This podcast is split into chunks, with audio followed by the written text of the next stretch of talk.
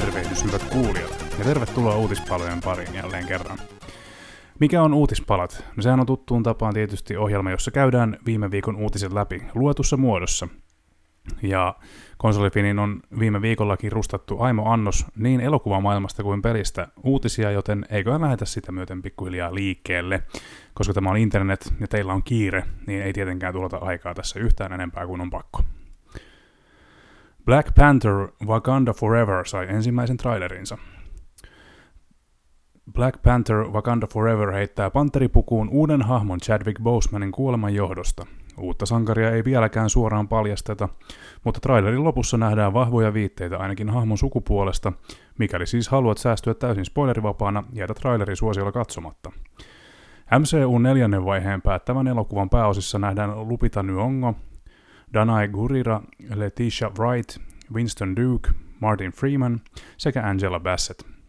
Ohjaajana jatkaa Ryan Coogler. Black Panther Wakanda Foreverin ensi ilta ajoittuu marraskuun 11. päivälle. Traileri on katsottavissa meidän verkkosivuiltamme. Elden Ring kehittäjän omistavaa yhtiötä kohtasi korruptioskandaali. From Softwaren emoyhtiön puheenjohtaja tuomittiin lahjonnasta – From Softwaren omistava Kadokawa Corporation on vaikeuksissa. Sen puheenjohtajana toimiva Hiko Kadokawa pidätettiin syyskuun puolivälissä kahden muun työntekijän kanssa lahjonnasta epäiltynä. Hänet on nyt virallisesti tuomittu 476 000 dollarin sakkoihin Tokion olympialaisten järjestelykomitean jäsenen lahjomisesta. Kadokawa on ilmoittanut jättävänsä puheenjohtajan pestiin korruptioskandaalin myötä – hän on valvonut koko Kadokawa Corporation suuryhtiöitä ja sen lukuisia julkaisu-, media-, elokuva- sekä videopeliyhtiöitä. Kadokawa Corporation on Elden Ring ja Dark Souls kehittäjästudio From, From Softwaren enemmistöomistaja vajaan 70 prosentin voimin. Fallout täyttää kunnioitettavat 25 vuotta. Xbox-kaupasta sarjan pelejä jopa 75 prosentin alennuksella. Interplayn kehittämä Fallout julkaistiin vuonna 1997 MS-DOSille sekä Windowsille. Jatkoa on seurannut enemmän tai vähemmän tasaiseen tahtiin aina näihin päiviin saakka. Edellinen osa on verkkopelien keskittyvä Fallout 76 vuodelta 2018.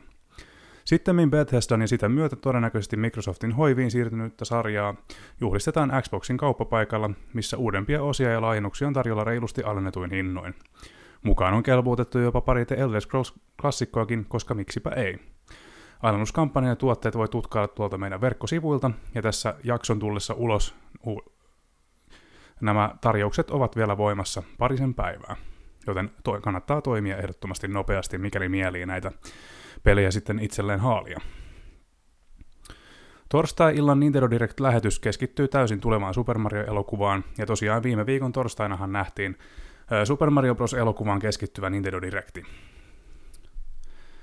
Ja siellähän tosiaan nähtiin, nähtiin niin Chris Prattin Mariota kuin tota Jack Blackin Bowseriakin, ja tra- trailerihan oli kohtalaisen lyhyt, joten, joten, joten jätettiin vielä koht- kohtalaisen paljon arvailujen varaan, että minkälainen elokuva tulee olemaan. Mutta traileri on kerännyt rutkasti niin puolesta kuin vastaan puhujakin, ja Chris Pratt tosiaan on ollut yksi isoimpien haukkujen kohteena, mutta tuota, aikaisen näyttää, mitä elokuvasta lopulta keväällä tulee. Huhtikuussahan se pitäisi ensi vuonna tulla.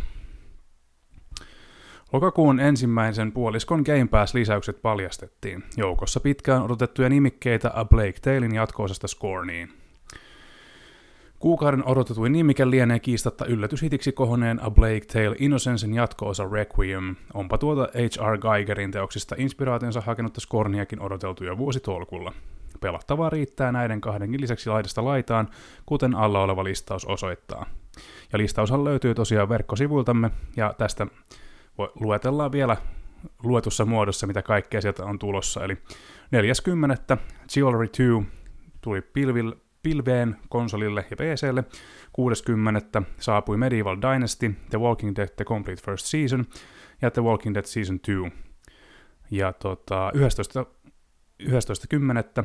Costume Quest ja Evil, molemmat, molemmat konsolille, ja Evil saapui PClle, ja kun taas Costume Quest saapui tuonne pilven, pilvipalvelun puolelle. 13.10. puolestaan saapuu Dyson Sphere Program, se tulee vain PClle. Ja sitten 14.10. saapuu kauan, kauan odotettu Scorn, joka saapuu pilvipalveluun, xCloudiin, PClle sekä Xbox Series-konsoleille. Ja muuten toi Medieval Dynastykin saapuu vain Series-konsoleille noista konsoleista. Sitten 18.10. ja Plague Tale Requiem saapuu xCloudiin, PClle ja Series, Series-konsoleille. Ja jakso tulee ulos 11.10, niin 15.10. sitten poistuu Blood Roots, Echo Generation, Into the Pit, Ring of Pain, Sable ja The Good Life. CD Projekt paljasti suunnitelmiaan pitkälle tulevaisuuteen.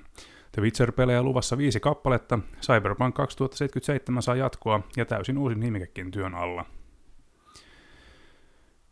Puolalaistudio paljasti jo aiemmin työstävänsä uutta The Witcher-peliä, nyt suunnitelmissaan kuoleman mukaan kokonainen trilogia. Näistä ensimmäinen osa tottelee kodinimeä Polaris.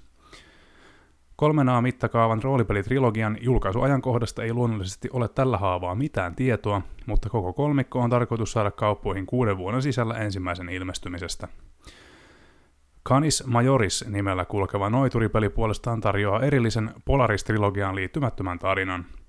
Projektia työstää vielä nimettömäksi jäävä ulkoinen studio, joka kuitenkin koostuu ainakin osaksi Witcher-pelien parissa työskennelleistä kehittäjistä. CD-projektin oma studio The Molasses Flood puolestaan työstää monin pelien keskittyvää The Witcher Sirius-projektia. Luvassa on kuitenkin myös yksin tahkottavia tehtäviä ja kokonainen kampanja. My- myös Cyberpunk 2077 kerrottiin saamaan samassa hötökässä jatkoa Orion koodin nimellä kulkevan seikkailun muodossa. Pelin kerrotaan vievän Cyberpunk, fra- Cyberpunk-franchisea eteenpäin, joskaan yksityiskohtia saati julkaisuaikaa ei tälläkään projektille ole vielä kerrottu. Kaiken aiemmin mainitun lisäksi suunnitelmissa on vielä kokonaan uusi peli, joka ei perustu The Witcher saati Cyberpunk-lisensseihin. Hadar koodin, nimellä kulkevan nimikkeen kehitystyön kerrotaan olevan vielä todella todella varhaisessa vaiheessa. CD-projektin Twitter-tiedotteet löytyy asiasta myöskin edelleen tuota internetin syövereistä. Avaruudessa kuullaan kohta huutoa. Ensimmäisen Dead Spacein uusi versio sai ihka ensimmäisen trailerinsa.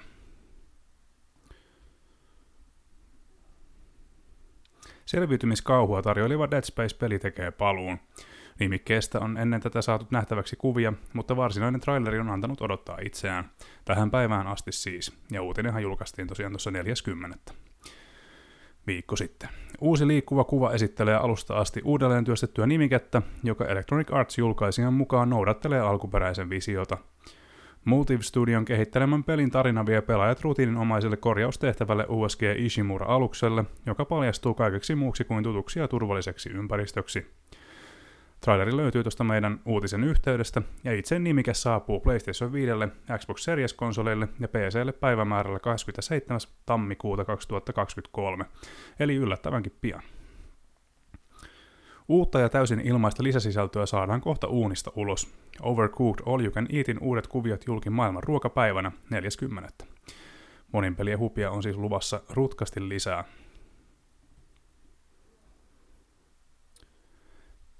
Ja tosiaan All You Can Eat täydentyy pian uudella sisällöllä, vieläpä ilmaiseksi. Uusi lisäsisältöpaketti joka tuo tullessaan 10 uutta kenttää, kolme uutta kokkihahmoa, useita reseptejä sekä vinonpinon käytettävyysasetuksia, on saanut nimekseen World Food Festival. Lisäsisältö saapuu ladattavaksi joka alustalle, jolla peli on maailman ruokapäivänä, eli huomenna 12.10.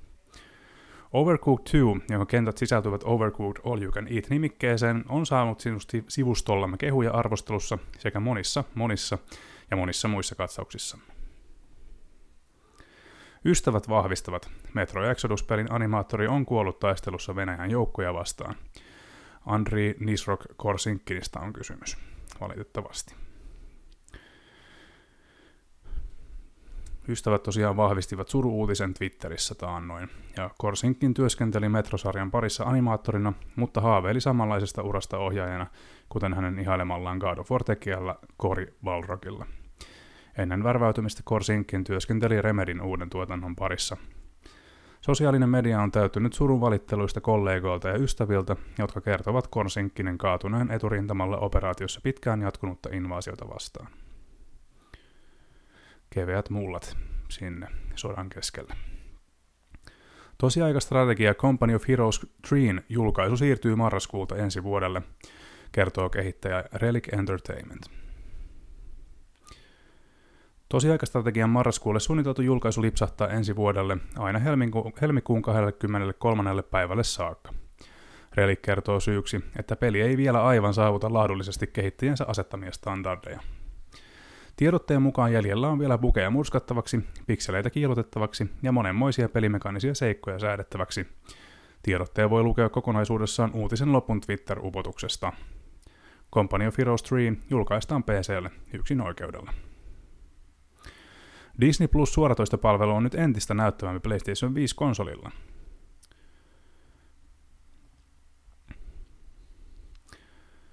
Aiemmin konsolilla on voinut käyttää Sonin aiemman laitteiston PlayStation 4 sovellusta, mutta nyt tarjolla on nimenomaan PlayStation 5 varten suunniteltu versio. Merkittävä ero on siinä, että tuore sovellus mahdollistaa 4K ja HDR-tasoisen kuvanlaadun aiemman 1080p sijasta, eli Full HD-resoluution sijasta. Uuden version saa ladattua PlayStation 5 mediapuolelta. Disney Plus on Disneyn omistama palvelu, joka tarjoaa katsottavaksi elokuvia ja televisiosarjoja. Viiden jätin klassikkofilmien ohella tarjolla on muun muassa uutta ja äskettäin julkaistua sisältöä, kuten vaikkapa She-Hulk, Andor ja Light and Magic. CD Projekt Redin Cyberpunk-kehittäjät vaihtavat mannerta. Uusi studio avataan Bostoniin, Pohjois-Amerikkaan. CD Projekt Red paljasti 40. roppakaupalla tulevaisuuden suunnitelmien mukaan lukien Cyberpunk 2077 jatkoosa Project Orionin. Nyt CD-projektin Pavel Sasku on paljastanut Twitterissä, että Cyberpunk 2077 parissa työskennellyt ydintiimi on muuttamassa Bostonin juurikin kyseisen jatkoosan pariin. Bostonin studio muodostaa CD Projekt Red North American yhdessä jo olemassa olevan Vancouverin toimipisteen kanssa. Cyberpunkin jatkoosan kehitystyö käynnistyy todenteolla, kunhan Phantom Liberty laajennuspaketti saadaan kunnialla pelaajien ulottuville. Tästä tarvittavat Twitter-infot myöskin uutisen yhteydessä. Huhu. Starfield saattaa viivästyä vuoden 2023 jälkimmäiselle puoliskolle, mikäli Steam DP-palvelun muutokset pitävät paikkaansa. Datapankki seuraa Steamissa julkaistavien pelien päivitystietoja, joita kehittäjät lisäävät järjestelmään tasaisella tahdilla. Valven omaa dataa käyttävä palvelu on ollut viimeksi otsikoissa, kun muutamien PlayStation yksinoikeusjulkaisujen listaukset vuosivat nettiin ennen niiden virallista julkistusta. Yksi datapankkiin lisätyistä tiedoista on kunkin pelin julkaisupäivä.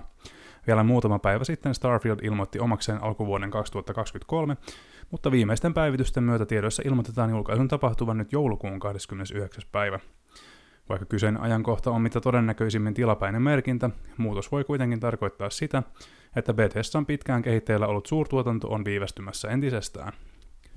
Bethesda ei ole vielä kommentoinut muutosta, Tällä hetkellä Starfieldin julkaisua on kaavailtu vuoden 2023 ensimmäiselle puoliskolle. EAN Wild Hearts toimintametsästyspelistä paljastui uutta pelikuvaa. Ensimmäinen laajempi katsaus otetaan Omega Forcen uuteen peliin. Electronic Arts ja Koei Tecmon Omega Force Studio ovat julkaisseet 7-minuuttisen Wild Hearts pelikuvatrailerin, joka siis koskee tätä uutta metsästystoimintapeliä. Wild Heartsin kerrotaan olevan uudenlainen metsästyspeli, joka esittelee innovatiivisia käsityömekanismeja pelaajan taistellessa kemonoja, eräänlaisia ympäristöönsä sulautuneita jättiläispetoja vastaan. Wild Hearts on tarkoitus julkaista PlayStation 5, Xbox Seriesille ja PClle Steamin, Epic Games Storen sekä Originin kautta 17. helmikuuta 2023. Traileri on tuossa uutisen yhteydessä verkkosivuillamme. Valve sai Steam Deckin toimitusvaikeudet selätettyä. Kysyttyä laitetta saa jo passelisti pukin konttiin.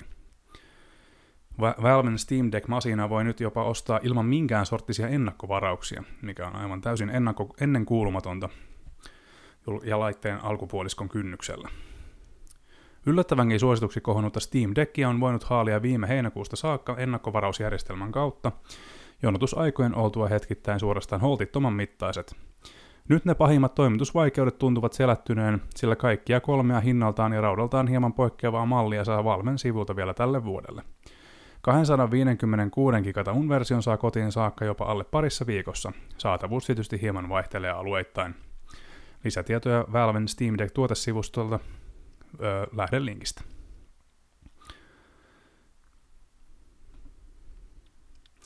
Pelaajat löysivät kummallisia eroavaisuuksia uuden Pokemon-trailerin eri versioista.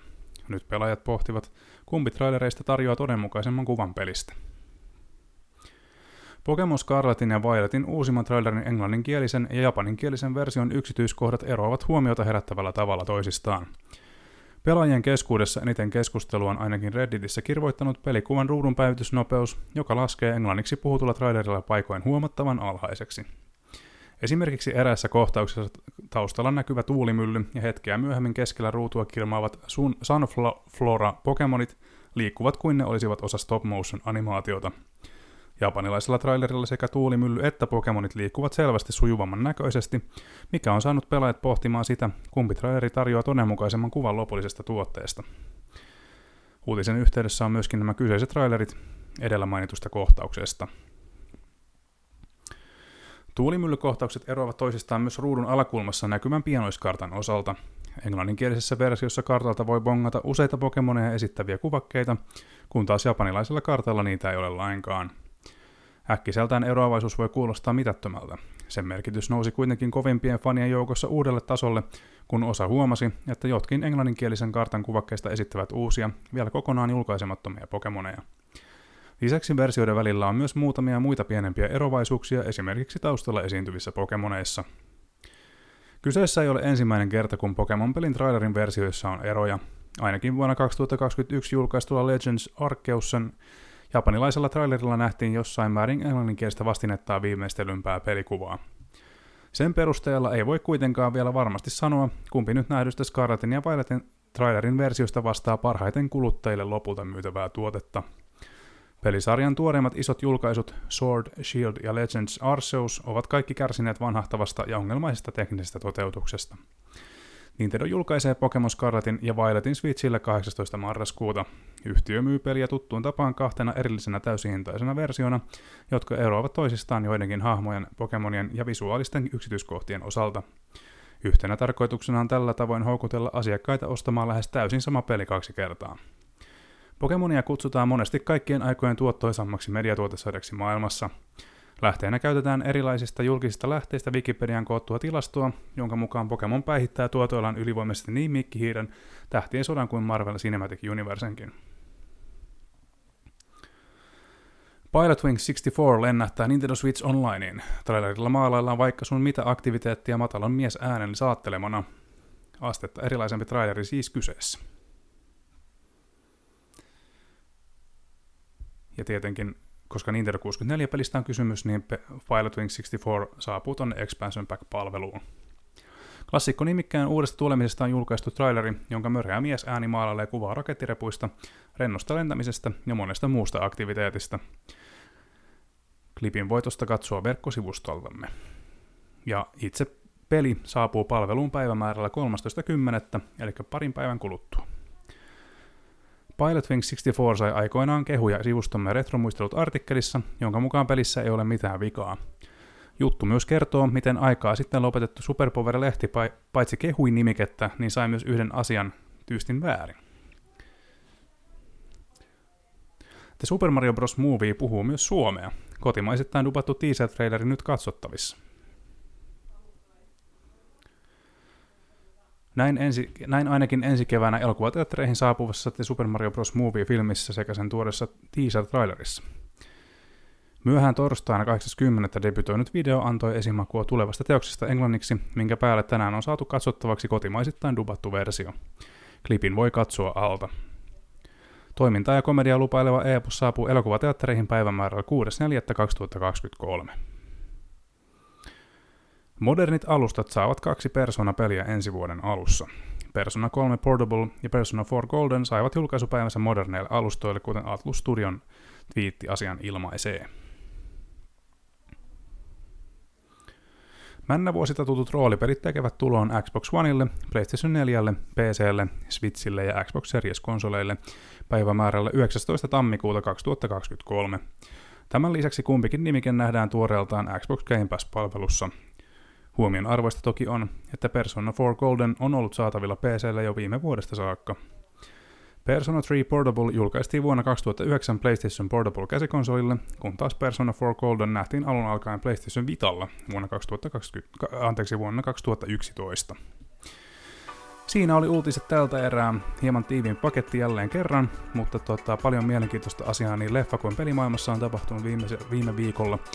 Lähdetään tästä eteenpäin, tota, kiitoksia kuulijat. Muistattehan, että meidät tavoittaa somesta, niin Facebook, Twitter kuin Instagram-osastoltakin, kuin myöskin meidän hermokeskuksen kautta, eli www.konsolifin.net. Siellä on uutisten lisäksi arvosteluja, artikkeleita, blogeja ja sitten myöskin foorumi, jossa keskustella kaikesta päivän polttavasta aiheesta. Mun nimi on Niko Lähteenmäki. Minä toivotan teille oikein hyvää alkuviikkoa ja kuulemiin ensi kertaa. Moi moi! Thank you